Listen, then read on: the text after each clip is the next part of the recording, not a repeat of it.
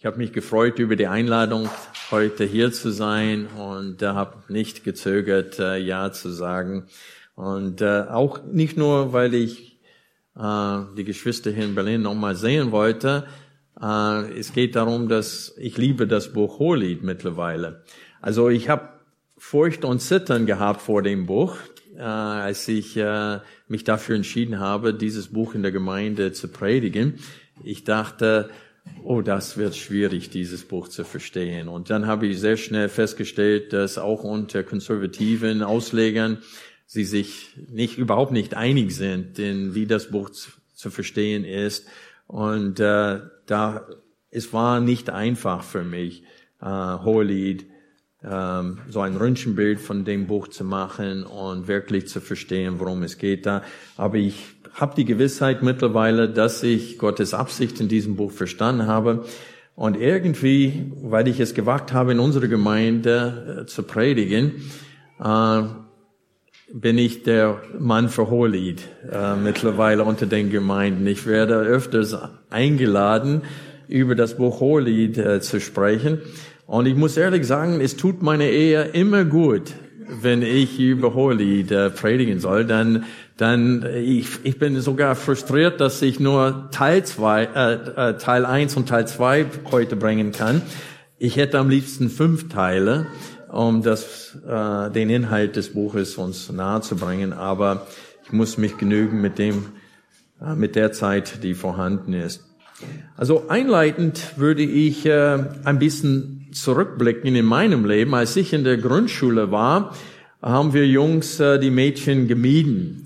Wenn wir ein Mädchen in der Nähe oder wenn ein Mädchen in der Nähe kam, haben wir geschrien auf Englisch, she has the cooties, she has the cooties. Und keiner von uns wusste genau, was Cooties sind. Ähm, ich habe später erfahren, dass das ein anderes Wort auf Englisch für Kopfläuse ist.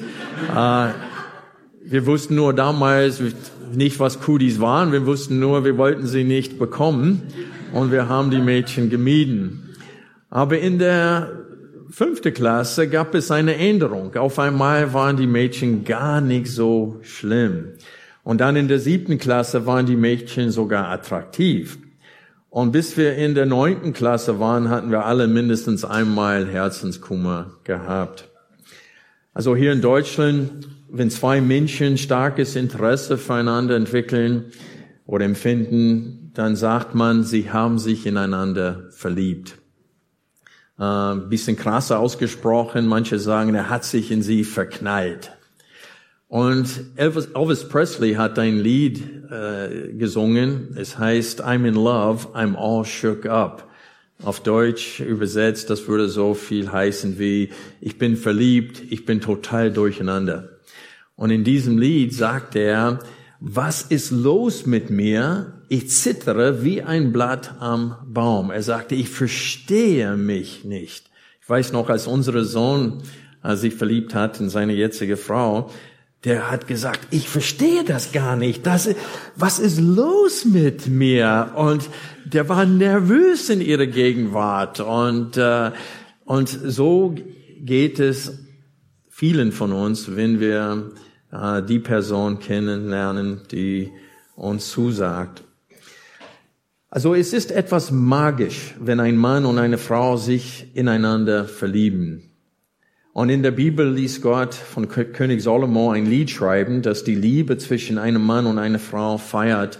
Und das Lied heißt Hohelied oder Lied der Lieder. Und als ich in unserer Gemeinde vor Jahren angekündigt habe, dass ich Hohelied durchpredigen wollte, hat ein Bruder mit Russlands deutschen Baptisten Hintergrund mich zur Seite genommen und er sagte, Tim, das kannst du nicht machen. Der sagte, das geht gar nicht, sagte er. Also, wie kannst du, da, da, da sind Kinder dabei. Du kannst nicht Hohelied predigen in der Versammlung. Vielleicht, vielleicht kannst du abends oder ein Sondertreffen für Ehepaare, aber, aber nicht an die ganze Gemeinde. Und ich habe ihm Folgendes geantwortet. Ich habe 2. Timotheus Kapitel 3, die Verse 16 und 17 vorgelesen und das mache ich jetzt hier. Alle Schrift ist von Gott eingegeben und nützlich zur Lehre, zur Überführung, zur Zurechtweisung, zur Unterweisung in der Gerechtigkeit, damit der Mensch Gottes richtig sei, für jedes gute Werk ausgerüstet. Und ich habe ihn gefragt, ist gehört Holy zur Schrift? Und er sagte, ja, aber. Ich sage nein, kein aber. Alle Schrift ist von Gott eingegeben und nützlich zur Lehre, zur Überführung, zur Zurechtweisung. Und was interessant war, als ich fertig war mit der Predigreihe, der kam auf mich zu und er sagte, Tim, ich bin so froh, dass du auf mich nicht gehört hast. Er sagte, ich wusste wirklich nicht, welche kostbare Wahrheiten in diesem Buch zu, zu sehen sind. Und so, das ist das Zeugnis von einem Bruder aus unserer Gemeinde und ich hoffe, dass ich damit Interesse für das Buch erwecken könnte heute Morgen. Ich wollte aber die Frage stellen zu Beginn, wenn Hohelied zu, zum inspirierten Wort Gottes gehört und nützlich ist zur Lehre und zur Ausrüstung der Heiligen, warum wird das Buch so häufig gemieden? Ich kann euch einige Gründe dafür geben. Erstens, wir reden ungern über das Thema sexuelle Liebe oder romantische Liebe. Dieses Thema ist praktisch tabu in der Gemeinde. Äh, zweitens, für uns sind einige Redewendungen unzugänglich. Also die Liebe wird mit Metapher ausgedrückt, womit wir nicht viel anfangen können in der heutigen Zeit. Zum Beispiel, er schreibt über seine Geliebte, ein verschlossener Garten ist meine Braut, eine versiegelte Quelle. Oder eine Frau wird eine Mauer oder eine Tür genannt. Schön bist du wie Tirze, anmutig wie Jerusalem. Was soll das heißen?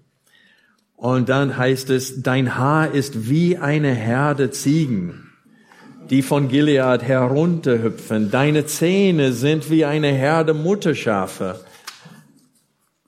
Und hier ist mein Lieblingsaussage. Dein Leib ist ein Weizenhaufen, umzäunt mit Lilien. Also, Jungs, sei vorsichtig mit so einer Aussage. Das, das, das Schuss könnte heutzutage nach hinten losgehen. Dein Leib ist ein Weizenhaufen.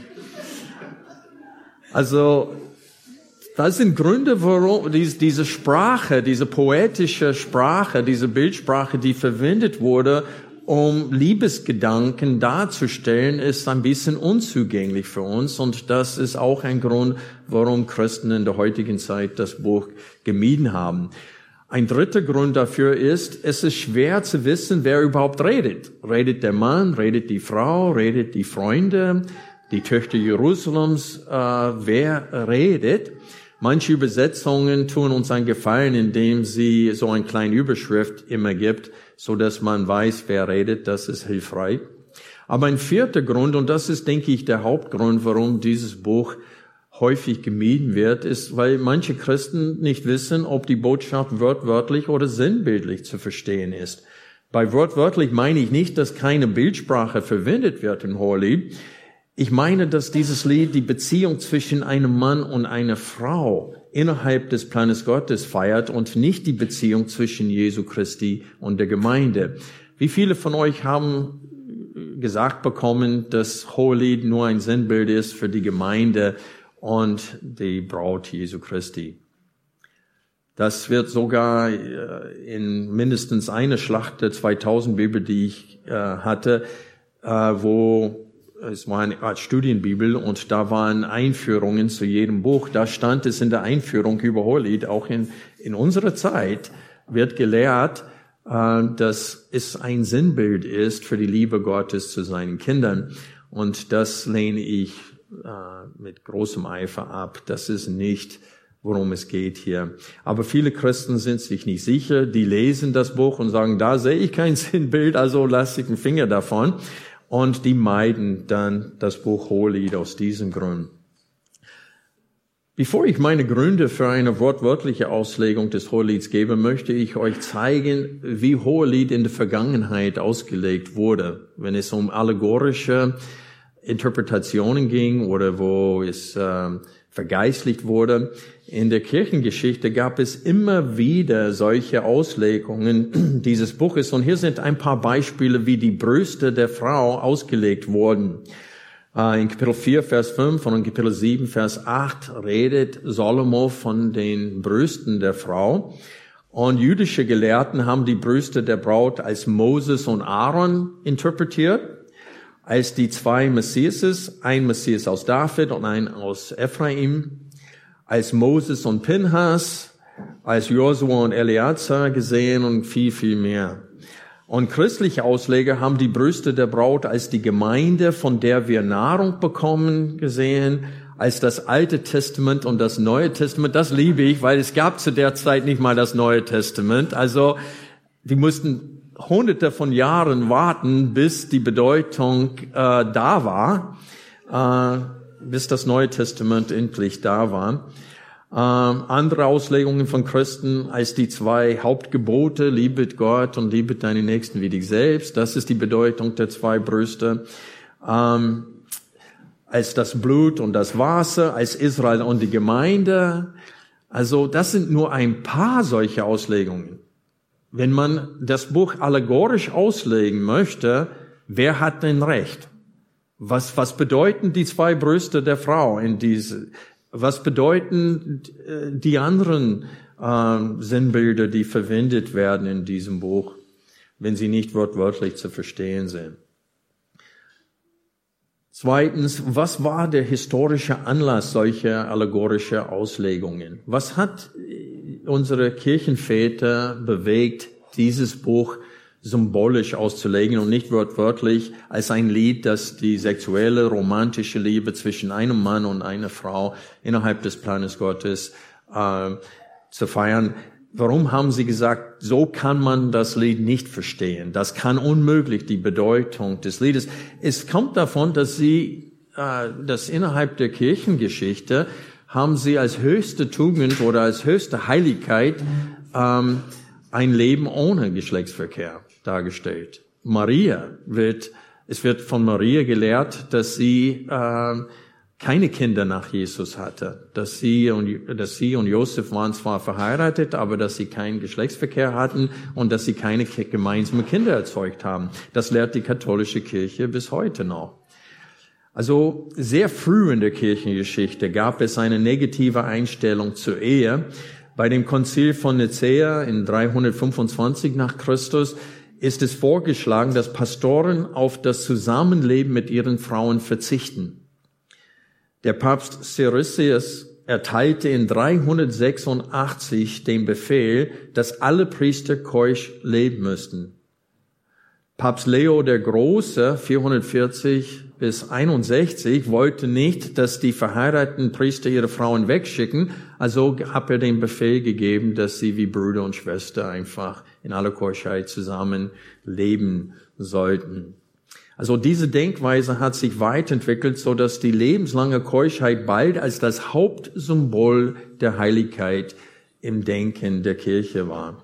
Und dann das Heiratsverbot für Priester war das Endergebnis dieser Entwicklung. Und diese Auswirkung unter Christen war ein falsches Denken über die romantische Liebe äh, zwischen einem Mann und einer Frau. Sex wurde als ein notwendiges Übel betrachtet, damit Kinder gezeugt werden können. Und ich habe ein Beispiel, äh, aus einem Buch hier. Ich möchte ein Zitat, ein bisschen längeres Zitat lesen. Und das ist von einer Frau eines Pastors ähm, im 19. Jahrhundert. Das Zitat kommt aus dem Buch Sex, Romance and the Glory of God. Ich habe es ins Deutsch übersetzen lassen. Ich lese dieses Zitat vor. Es ist ein etwas längeres Zitat. Eine Frau gibt Rat an äh, andere Frauen. Und einleitend zu diesem Zitat hat der Autor Folgendes geschrieben. Ein schockierendes Beispiel kommt aus dem 19. Jahrhundert, in dem Buch Anleitungen und Ratschlag für die junge Braut über das Benehmen und Vorgehen in der intimen und persönlichen Beziehung der Ehe zu einer größeren Heiligkeit dieses gesegneten Ehesakraments und zum Ruhm des Herrn. Das war der Titel des, des Buches von dieser Frau und die hieß Ruth Smithers und die war die Frau des Pastors L.D. Smithers in 1894. Ja, manche haben, ich habe gehört, dass manche bezweifeln, ob das echt war. Ähm, aber selbst wenn dieses Zitat äh, nicht echt ist, es zeigt sehr deutlich, wie Menschen zu der Zeit gedacht haben. So die, die Frau schrieb Folgendes. Für die einfühlsame junge Frau, welche in den Genuss einer ordentlichen Erziehung kommen konnte, ist der Hochzeitstag ironischerweise sowohl der glücklichste als auch der furchterregendste Tag ihres Lebens. Auf der positiven Seite ist die Hochzeit selbst, in welche die Braut im Zentrum einer wunderschönen, inspirierenden Zeremonie steht. Dies symbolisiert ihren Triumph, sich einen männlichen Fürsorger ergattet zu haben, welche für den Rest ihres Lebens sich um ihre Bedürfnisse kümmern wird. Heutzutage ist das öfters andersrum leider. Aber ich zitiere weiter. Auf der negativen Seite steht dann die Hochzeitsnacht, in welche die junge Braut sozusagen ihre Zeche bezahlen muss, indem sie für das erste Mal die schreckliche Erfahrung des Geschlechtsverkehrs zu erfahren hat.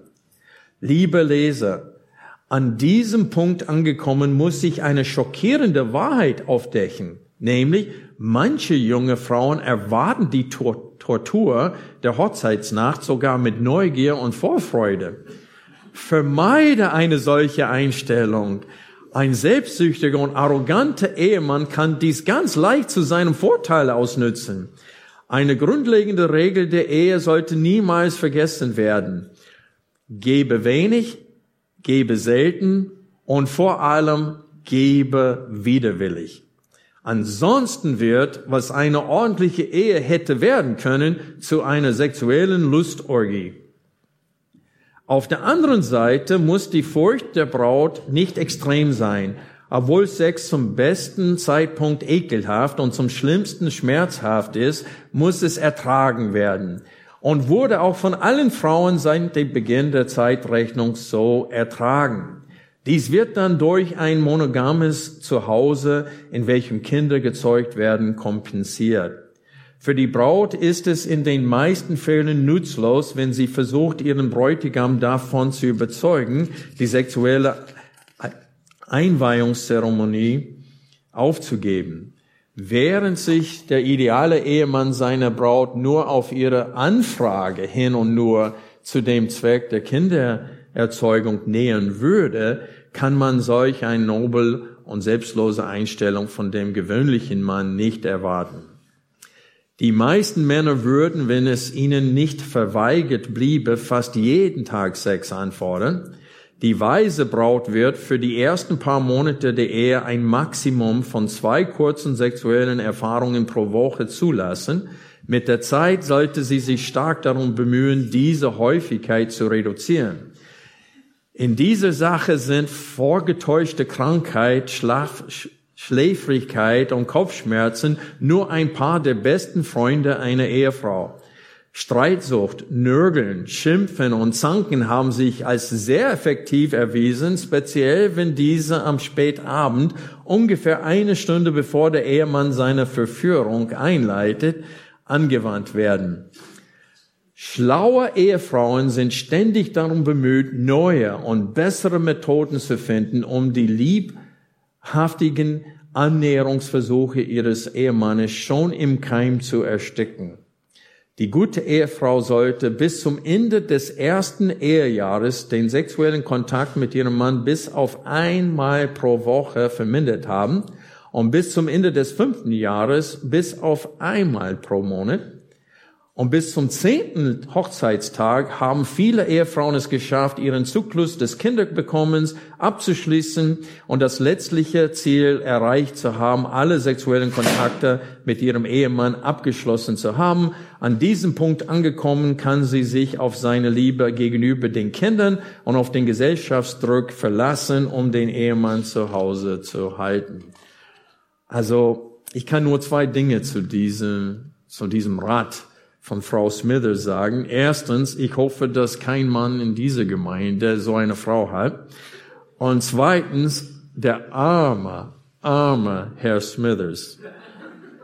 Also, aber man sieht hier, auch wenn dieses Zitat vielleicht übertrieben klingt, es gibt immer noch Frauen, die hint im Hinterkopf denken, da ist irgendetwas Schmutziges hieran.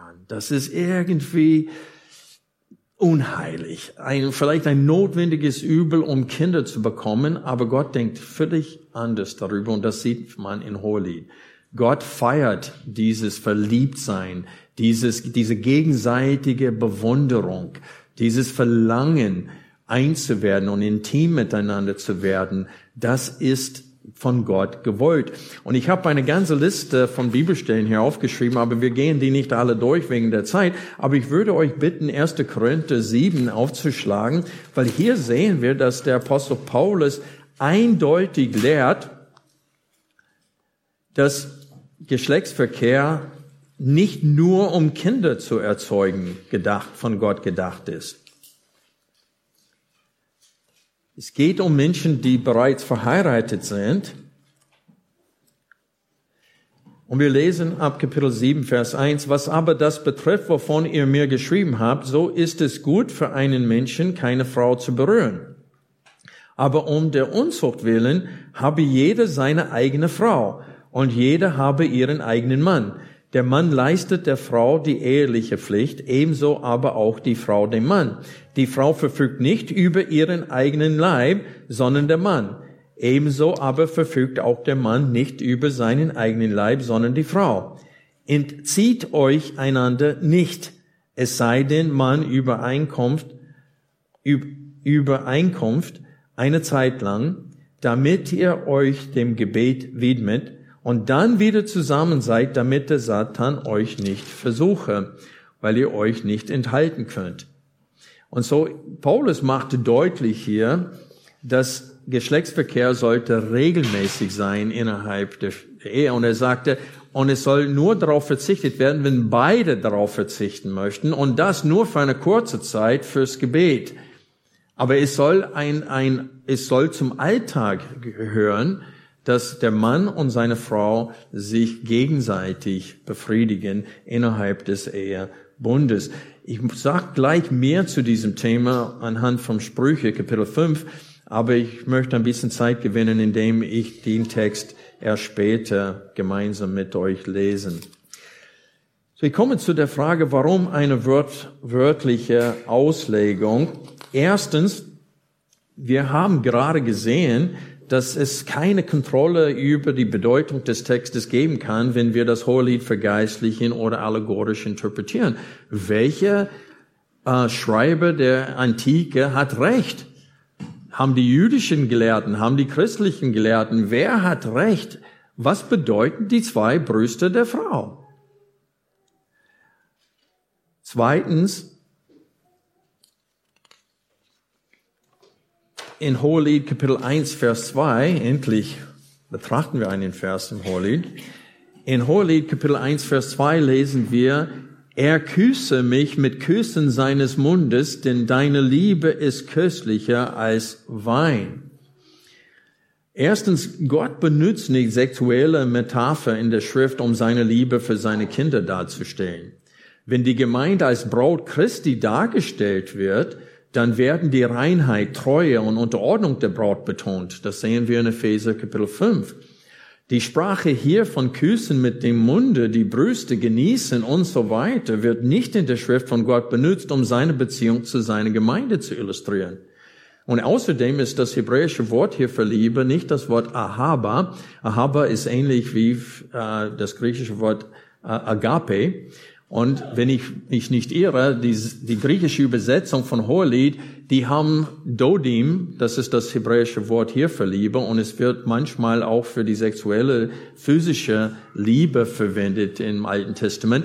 Die haben das nicht so übersetzt. Die haben überall durchgehend mit Agape ähm, übersetzt. Das heißt, selbst die Übersetzer von der Septuaginta wollten nicht die physische, sexuelle Liebe betonen, indem sie Eros verwende hier. Aber es geht hier darum, dass dieses Wort Dodim, ähm, äh, es geht hier um eine physische Liebe und Gott würde dieses Wort für Liebe nicht verwenden im Hohelied, wenn es um seine Liebe zu seiner Gemeinde ging. Da würden wir nur das Wort Ahaba auf Hebräisch innerhalb vom Hohelied finden. Das Wort Ahaba für Liebe kommt mehrmals in Hohelied vor, genau wie Dodim. Aber beides ist gemeint hier. Eine höhere Liebe, die mit dem Verstand zu tun hat und dann auch eine physische, sexuelle Liebe. Drittens möchte ich betonen, dass wir Hohelied wortwörtlich verstehen sollen, weil wenn wir Sprüche Kapitel 5 vergleichen mit äh, Hohelied, und wer hat Sprüche geschrieben? König Salomo. Wer hat Hohelied geschrieben? König Salomo, also derselbe Autor. Und wir sehen hier, wenn wir Sprüche äh, Kapitel 5 aufschlagen, sehen wir, dass er dieselbe Sprache verwendet, dieselbe Worte verwendet, dieselbe Redewendungen verwendet in einem Zusammenhang, wo es nur wortwörtlich zu verstehen ist. Wir können Sprüche Kapitel 5, die Verse 15 bis 23 nicht äh, vergeistlichen. Hier geht es um einen Mann, der äh, eine Ermahnung von Gott, dass ein Mann treu sei seiner Frau gegenüber, dass er nicht die Busen einer fremden Frau umarmt und dadurch Ehebruch begeht.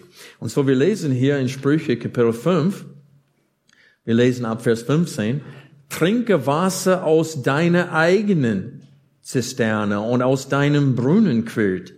Sollen nach draußen verströmen deine Quellen auf die Plätze, die Wasserbecher? Dir allein sollen sie gehören, doch keinem Fremden neben dir. Deine Quelle sei gesegnet und jetzt wird interpretiert, was er meint mit Quelle und Strömen und Zisterne. Erfreue dich an der Frau deiner Jugend, die liebliche Hirschkuh und anmutige Gemse. Ihre Brüste sollen dich berauschen jederzeit, in ihrer Liebe sollst du taumeln immer da. Warum solltest du, mein Sohn, an einer Fremden taumeln und den Busen einer anderen umarmen? Denn vor den Augen des Herrn liegen eines jeden Wege und auf alle seine Bahnen gibt er Acht. Seine eigenen Sünden fangen ihn, den Gottlosen, und in den Strichen seiner Sünde wird er festgehalten. Ein solcher wird sterben aus Mangel an Zucht und in der Größe seiner Nahheit taumelt er dahin. Und so wir sehen hier eine ganz klare Mahnung, dass der Mann die Brüste seiner Frau genießen soll. Der soll immer da taumeln. Ähm, es geht hier klar und deutlich um eine, eine Befriedigung, eine sexuelle Befriedigung innerhalb des Ehebundes. Und er sagt, und du sollst nicht zu einer fremden Frau gehen, um, die, um befriedigt zu werden.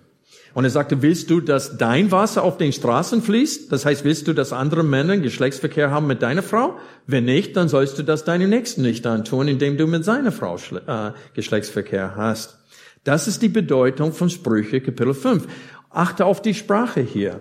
Diese anmutige Gemse, diese äh, Wasserquellen, äh, Hirschkühe, Gesellen und so weiter, das sind Begriffe, die wir auch in Hohelied lesen, auch die Brüste. In Hohelied lesen wir, deine beiden Brüste sind wie zwei Kitze, Zwillinge der Gazelle, die in den Lilien weiden. Ähm, wir haben eine Schwester, die ist klein und hat noch keine Brüste. Was sollen wir mit unserer Schwester tun an dem Tag, da man sie um sie werben wird? Wenn sie eine Mauer ist, bauen wir auf ihr eine silberne Zinne. Wenn sie aber eine Tür ist, versperren wir sie mit Zedernbrettern. Das heißt, die Brüder haben die Verantwortung, dafür zu sorgen, dass, die, dass ihre Schwester jungfräulich bleibt, bis es soweit ist. Und sie antwortet ihren Brüdern, ich bin eine Mauer und meine Brüste sind wie Türme. Nun aber bin ich vor ihm, das heißt in Augen ihres Geliebten, wie eine, die Frieden anbietet. Und dieses Esst, Freunde, trinkt und berauscht euch an der Liebe. Das Wort verbrauschen ist dasselbe Wort, das wir gerade in Sprüche, Kapitel 5 gelesen haben. Und so ist es wichtig für mich, dass ihr versteht, dass Hohelied definitiv wortwörtlich zu verstehen ist. Es handelt sich hier um ein Liebespärchen und eine Beziehung, ähm, in der sie sich auch gegenseitig sexuell befriedigen. Warum hat Gott das Buch Hohelied uns gegeben? Das ist die zentrale Frage, nicht wahr? Was, wenn alle Schrift nützlich ist zur Lehre und zur Ausrüstung der Heiligen, warum hat Gott uns das Buch Holy gegeben? Und Gott hat uns dieses Buch gegeben, damit wir Gottes Plan für die Ehe sehen, die vor dem Sündenfall gemeint war und seitdem immer noch gilt. Gott bringt in dem Holy das zum Ausdruck, was wir schon in Sprüche 5, 15 bis 23 gerade gelesen haben. Und, Sprüch, und dieser Abschnitt äh, fasst den Inhalt und das Ziel des Hohelieds perfekt zusammen. Nämlich, es ist wunderschön, wenn ein gottesfürchtiger Mann und eine gottesfürchtige Frau sich ineinander verlieben und innerhalb des Ehebundes ein Fleisch werden. Auch in Sprüche 30, äh, die Verse 18 bis 19, Agur bewundert das und er sagte, es sind, es sind drei Dinge, die zu wunderbar für mich sind, so also vier sogar. Und eine von denen ist, wie ein Mann mit einem Mädchen umgeht. Der sagte, das ist, das ist etwas Erstaunliches. Also wie David die Größe Gottes anhand äh, der Sterne bewundert hat, hat Salomo die eheliche Liebe bewundert, die ebenso von der Größe Gottes zeugt. Wir lesen in, im Neuen Testament, Paulus warnt vor einer Zeit, wo er sagte, Lügengeister und Dämonen werden lehren, dass Menschen nicht heiraten sollen. Das heißt, sie sollen auf Geschlechtsverkehr verzichten und die sollen sich enthalten vom gewissen Speisen. Und die katholische Kirche lehrt das eindeutig. Und Paulus sagte, das ist eine Lehre von Dämonen. Es ist der Wille Gottes, dass wir innerhalb des Ehebundes ähm, die Ehe genießen.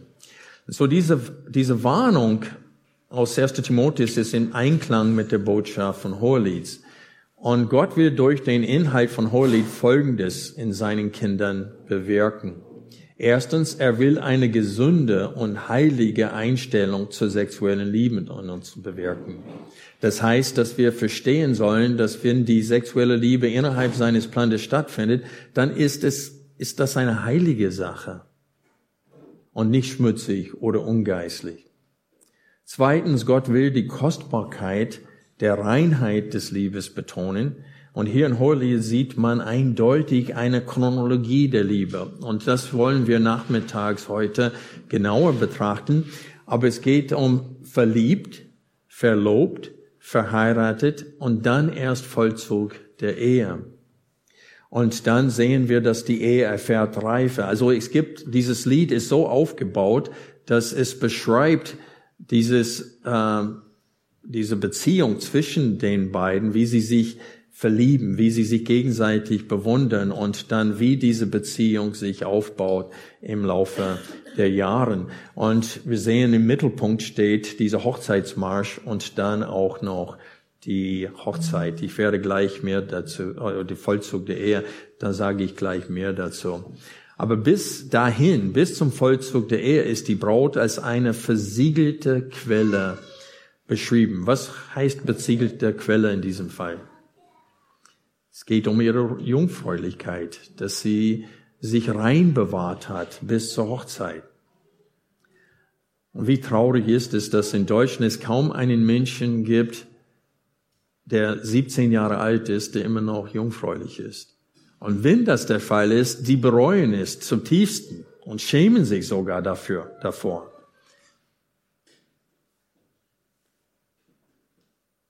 Drittens, Gott will die Ehen seiner Kinder stärken, indem er sie an den Anfang ihrer Beziehung erinnert. Gott will uns motivieren, die Gefühle zu bewahren und aufzufrischen, die wir füreinander hatten, als wir frisch verlobt waren. Gott erinnert uns an die Tatsache, dass die Liebe zwischen Mann und Frau eine dauerhafte Liebe sein sollte. Das ist eine kurze Zusammenfassung des Inhaltes des Liedes. Gott will, dass das, was wir gespürt haben am Anfang der romantischen Beziehung, dieses Verliebtsein, dass das erhalten bleibt durch die ganze, äh, durch das ganze Eheleben. Und Gott will die Ehen seiner Kinder stärken dadurch, dass sie das erhalten durch, im Laufe der Jahre. Und viertens, Gott will uns warnen, mit der Liebe vorsichtig umzugehen. Vor allem will Gott junge Menschen warnen, ihr Herz nicht voreilig einem anderen zu geben. Und jetzt würde ich euch bitten, äh, Hohelied aufzuschlagen und ich möchte euch ein paar Wiederholungen hier zeigen. In Kapitel 2, Vers 7, was lesen wir? Ich beschwöre euch, Töchter Jerusalems, bei den Gezählen oder bei den Hirschkühen des Feldes, weg nicht, stört nicht auf die Liebe, bevor es ihr was selber gefällt. Vergleiche diesen Vers bitte mit Kapitel 3, Vers 5. Was sieht, was seht ihr in Kapitel 3, Vers 5? Ich beschwöre euch, Töchter Jerusalems, bei den Gezellen oder bei den Hirschkühen des Feldes, weckt nicht, stört nicht auf die Liebe, bevor es ihr selber gefällt. Und jetzt schlag bitte Kapitel 8, Vers 4 auf. Was lesen wir da? Ich beschwöre euch, Töchter Jerusalems, was wollt ihr wecken, was aufstören die Liebe, bevor es ihr selber gefällt? Also dieselbe Aussage kommt dreimal in Hohelied vor. Und wir sehen, dass dieses Lied kann auch aufgeteilt werden durch diese Aussage Töchter Jerusalems. Und diese Aussage Töchter Jerusalems ist nicht nur in Verbindung mit dieser Warnung, nämlich stürzt nicht auf die Liebe, warte, bis es ihr selber gefällt, warte, bis ihr reif dafür seid. Ähm, wir sehen aber auch andere Stellen, wo die Töchter Jerusalems erwähnt werden. Wir sehen auch andere Wiederholungen hier. In Kapitel 3, Vers 6 steht es, wer ist sie, die da heraufkommt aus der Wüste, Rauchsäulen gleich und duftet von Möhre und Weinrauch, von allerlei Gewürzpulver des Händlers. Und dann in Kapitel 8, Vers 5 lesen wir, wer ist sie, die da heraufkommt aus der Wüste an ihren Geliebten gelehnt? Warum will ich euch diese Wiederholungen zeigen? Ich will zeigen, dass Salomo genauso vorgeht hier wie im Buch Prediger. Er hat auch das Buch Prediger geschrieben. Und Paul, äh, wie, wie beginnt Salomo das Buch Prediger? Er beginnt mit deiner These, Nichtigkeiten der Nichtigkeiten, alles ist Nichtigkeit. Und dann, wie untermauert er diese Behauptung? Prediger 1, Vers 3, was, was für ein Gewinn hat der Menschen von all seinen Mühen, womit er sich abmüht unter der Sonne? Wie, kommt, wie oft kommt diese Frage vor im Buch Prediger? Es kommt fünfmal vor. Das heißt, Salomo wiederholt sein Hauptargument mehrmals innerhalb des Buches Predigers. Das heißt, er schrieb das Buch strukturiert. Es ist, die, die biblischen Autoren haben nicht einfach, oh ja, ja, das ist auch eine gute Gedanke. Das kann ich da zuschmeißen und einfach alles zusammengeschmissen. Du hast eine Einleitung, du hast ein Schlusswort, du hast vorbildlich zusammengestellte Bücher, wenn man in der Schule, wenn es einem vorbeigebracht wird, wie man ein Diktat schreibt oder wie man vorgeht, wenn man etwas kommunizieren will. Genau das, was du in den Büchern in der Bibel siehst, das ist genau das, was uns beigebracht wird in der Schule heutzutage. Und das Problem ist, wir gehen mit der Bibel falsch um. Wir suchen nicht nach der Bedeutung des Schreibers, was er auf dem Herzen hat, was er vermitteln wollte. Wir sehen die Bibel wie ein Flohmarkt. Wir gehen da durch und wir versuchen einzelne Verse rauszukommen. Und wenn ihr an Holy denkt, was, welche Verse wurden rausgepflückt aus diesem, aus diesem Lied? Auf Englisch, His banner over me is love sein Banner über mir ist Liebe oder sein Zeichen, Feldzeichen über mir ist Liebe. Also von Kapitel 2 äh, wird Vers 4 aus dem Zusammenhang gerissen und zitiert und sogar zum Lied gemacht und ganz was anderes wird damit verkündigt, als was hier in dem Text gemeint ist damit. Und so viele Christen gehen, wenn sie mit der Bibel umgehen, es ist wie auf dem Flohmarkt. Ich bin Angler. Wenn ich durch den Flohmarkt gehen würde und ich Angelroute da sehe und Kunstköder und so weiter, dann gehe ich dahin. Einer, der Mechaniker ist und Werkzeuge gerne hat, dann sieht er Werkzeuge da, dann geht er dahin. Und wir, wir, wir lesen die Bibel, bis wir stoßen auf etwas, was für uns dann vielleicht interessant ist und wir machen uns selbst, äh, wir sind selbst dann bestimmend von dem, was uns gefällt oder von dem, was für uns wichtig wäre. Gerade das, was wir durchmachen, wenn wir meinen, Gottes Wort spricht das Thema an, dann äh, achten wir besonders auf das, was da geschrieben steht. Aber wenn wir die Bücher von Salomo lesen wollen, ob das Sprüche ist, ob das Prediger ist oder ob das Hohelied ist, da ist eine gewisse Struktur drinnen. Und das ist wichtig, dass wir das sehen beim Lesen. Und deswegen habe ich diese Wiederholung, diese Warnung äh, betont, ich beschwöre euch, Töchter Jerusalems, bei den Gezählen oder bei den Hirschkühen des Feldes, weg nicht, stört nicht auf die Liebe, bis ihr ihr selber gefällt. Kapitel 3, Vers 5 und dann nochmal Kapitel 8, Vers 4. Dieselbe Aussage dreimal zerstreut durch das ganze Lied. Warum tut er sowas? Weil das ein wichtiger Bestandteil dessen ist, was er vermitteln möchte. Das heißt, wenn du was, wenn du deinen Kindern erziehst, du sagst immer wieder dasselbe. Bei mir ist es muss die Müll an der Straße stellen. Und man, man schärft denen gewisse Dinge ein. Selbstständig aufstehen, weggestellen. Äh, es gibt gewisse Dinge, die wir immer wieder sagen, weil das für uns wichtig ist. Und es ist so, genauso im Gottes Wort. Gott hat ein Anliegen hier. Und es geht darum, dass er weiß, dass viele verlieben sich in anderen Menschen und dann sind voreilig und dann stimmt die Chronologie der Liebe nicht. Die haben Vollzug der Ehe vor der Ehe. Und so Gott hat eine gewisse Reihenfolge der Liebe hier in diesem Buch Hohelied. Und dies können wir sehen, wenn wir achtsam dieses Lied lesen. Ich habe vorhin gesagt, dass ich das Buch Hohelied äh, mir vorgenommen habe. Das war das schwierigste Buch der Bibel für mich zu verstehen. Ähm, viele andere Bücher der Bibel konnte ich lesen und auf Anhieb verstehen, was gemeint wurde. Aber diese Sprache, diese Bildsprache, diese romantische Sprache war mir total fremd. Aber was konnte ich sehen? Wenn ihr ein Puzzle macht, wo, wo fängt ihr an? Wenn ihr ein, ein Puzzle aufmacht und ihr macht sie alle erstmal so, dass man das Bild sehen kann und dann nach welchen Stücken sucht ihr? Ihr habt die Ränder, äh, das, diese Randstücke. Und dann, wenn der, dieser Rahmen gebildet ist, dann weißt du, dann, dann findest du dich besser zurecht mit den anderen Stücken. Und so ist es auch mit Hohelied. Wir müssen erstmal diese Chronologie der Liebe entdecken hier. Und das tun wir, indem wir auf die Wiederholungen achten, genau wie bei Buch Prediger. Fünfmal was für ein Gewinn hat der Menschen von all seinen Mühen, womit er sich abmüht unter der Sonne? Nichtigkeiten der Nichtigkeiten, alles ist Nichtigkeiten. Fast 30 Mal steht das Wort, äh, diese Phrase unter der Sonne. Und wer sich müht, was passiert, wenn man sich müht unter der Sonne? Man fängt an zu schwitzen. Und da es erinnert uns an die, die Auswirkungen des Sündenfalls. Im Schweiß des Angesichts wirst du dein Brot verdienen. Und dann spricht er, dass der Staub, äh, dass der, der der Leib, das aus Staub gebaut wurde, kehrt zurück zum Staub. Und so man sieht, dass er beginnt mit diesem Zyklus, dass das Wasser regnet und dann fließt es im Meer und dann kehrt es zurück und dann endet er das Buch mit die Seele die Gott geschaffen hat, kehrt zurück zu seinem Schöpfer. So wie er das Buch Prediger begonnen hat, so endet er das Buch.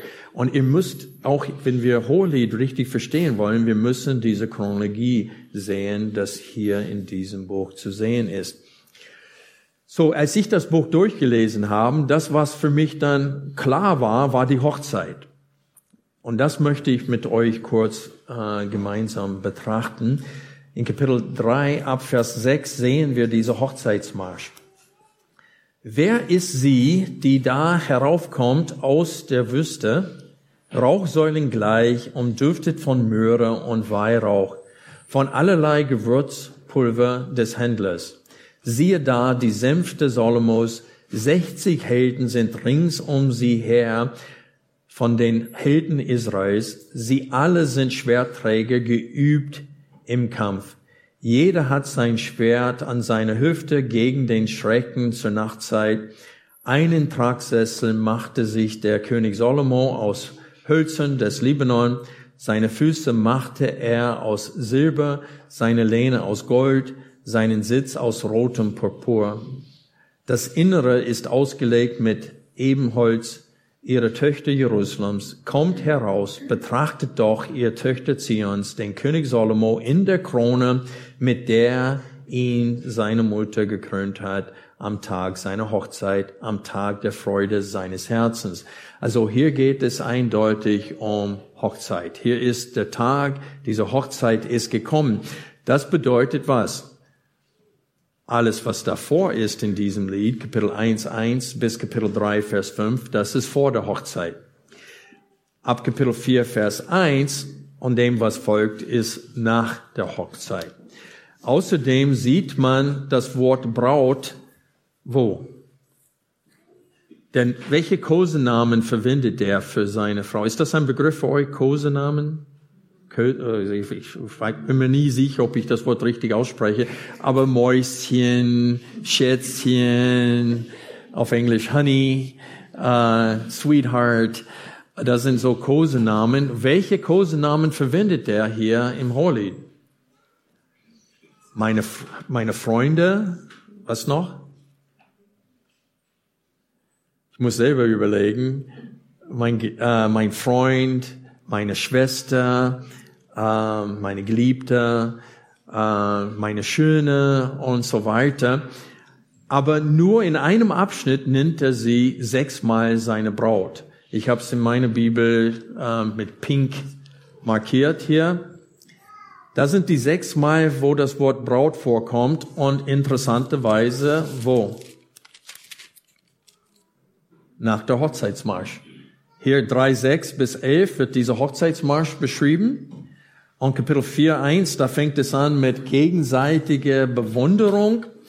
Und dann sehen wir hier ab Kapitel äh, 3, äh, Entschuldigung, 4, Vers 8, mit mir vom Libanon, meine Braut, mit mir vom Libanon sollst du kommen.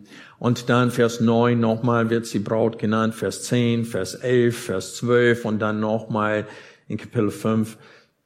Ich komme in meinen Garten, meine Schwester, meine Braut. Und so sechsmal wird sie Braut genannt und alles in, zwischen Kapitel 4, Vers 1 und Kapitel 5, Vers 1. Und so da sehen wir, das ist der Hochzeitstag. Das ist, wo sie seine Braut ist. Danach ist sie seine Frau, nicht seine Braut. Und er Davor nennt er sie nicht seine Braut und danach nennt er sie nicht mehr seine Braut. So wir haben hier eine ganz klare Abgrenzung vom Ablauf der Liebe hier. Du hast verliebt, verlobt, verheiratet, 3, 6 bis 11 und dann 4, 1 bis 5, 1 haben wir Vollzug der Ehe. Und dann ab Kapitel 5, Vers 2 geht es um ähm, Reife in der Ehe, dass die Beziehung äh, reift. Und wir sehen hier, dass diese Frau tut genau das, was Frau Smithers gesagt hat. Der Mann kommt, klopft an der Tür, sagt, ich will rein, und sie sagte, ach, ich habe meine Füße schon gewaschen, ich will sie nicht wieder schmutzig machen. Das ist so ähnlich wie, ah, ich habe Kopfschmerzen, nicht heute, aber morgen oder in einem Jahr. Äh, äh, dieses, diese, diese lahme Ausreden und dann ist plagt sie ihr Gewissen nachher und dann läuft sie ihm hinterher, findet ihn nicht und dann ist sie traurig und dann findet sie ihn doch und dann geht das alles von vorne los. Noch grafischer aber ist die, äh, diese Bildsprache bezüglich der, dieses, des Genusses der sexuellen Liebe oder romantischen Liebe innerhalb des Ehebundes. Und so wir haben hier eine ganz klare Chronologie der Liebe. Und was ich besonders betonen möchte, ist die Keuschheit, die bewahrt werden sollte in dem ersten Teil. Und ich staune, ich, ich hätte nie gedacht, dass ich in so wenig Zeit meine Notizen durch habe. Und das seit zehn Minuten schon. Äh, deswegen will ich die anderen Notizen nehmen und äh, dann kann ich heute Nachmittag noch mehr mit euch betrachten. Aber ich möchte einfach etwas über die, die, die Keuschheit reden. Freunde, in, in vergangenen Jahrhunderten haben Frauen sich viel keuscher angezogen wie in der heutigen Zeit, auch Männer. Das war viel mehr vom Körper abgedeckt. Dieses äh, gemischtes Baden gab's nicht. Die, es gab früher haben die Frauen da gebadet, die Männer da gebadet. Und das ist nicht so lange her, dass es so war. Äh, es ist, heutzutage ist die, diese Darstellung des Körpers als Kunstwerk oder sonst was sehr in, ist sehr modern. Und ich kann euch sagen, dass vor Jahren, vor zehn Jahren ungefähr, oder in 2010, glaube ich, war das, habe ich folgende äh, Nachricht gesehen. Äh, ich wollte meine E-Mails abrufen in den USA und da musste ich das über meinen Server äh, T-Online machen und da war so eine Werbung da und so eine Nachricht da und da war ein Bild und ich lese vor, was da geschrieben stand. Nichts für Weicheier. Eiskalte Wettbewerb.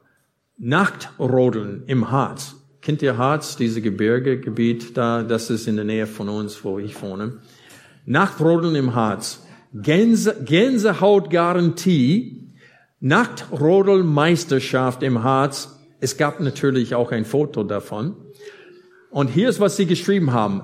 Es ist die erste Meisterschaft dieser Art, doch bei 12.000 Zuschauern wird es sicher nicht das letzte Mal gewesen sein, dass sich in Braunlage die Wintersport begeisterten und den Schlitt, auf den Schlitten geschwungen haben. Nackt natürlich.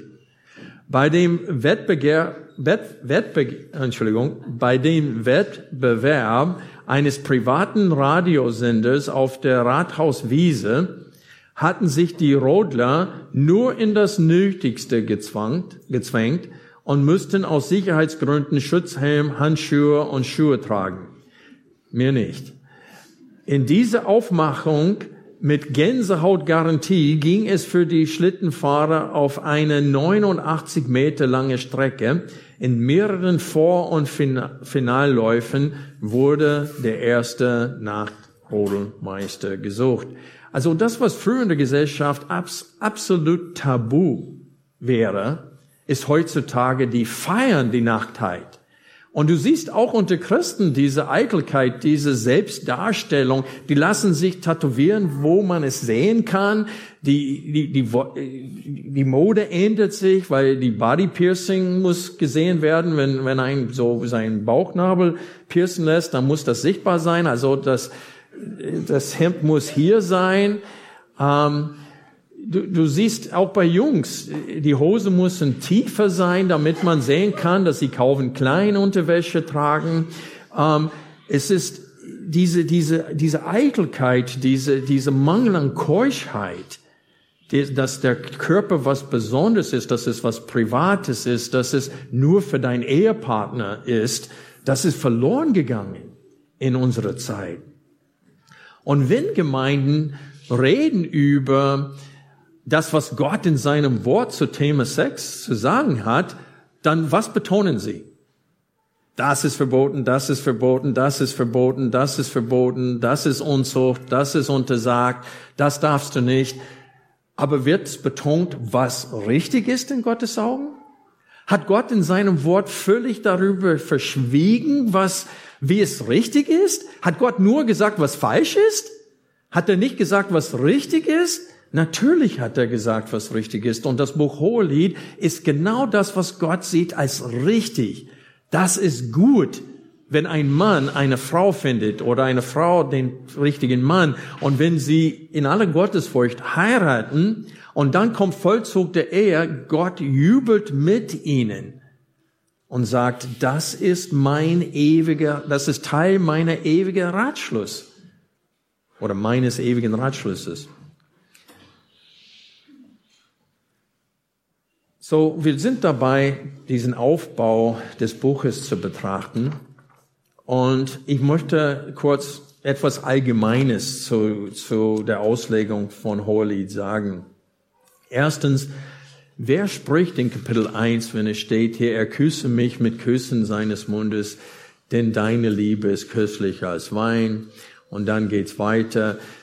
Ähm, wer ist die Frau und wer ist der Mann? Weil wir wissen, wer der Autor des Buches ist, das ist König Solomon, ähm, spricht Solomon von einem von seinen Ehen. Der hatte tausend Frauen.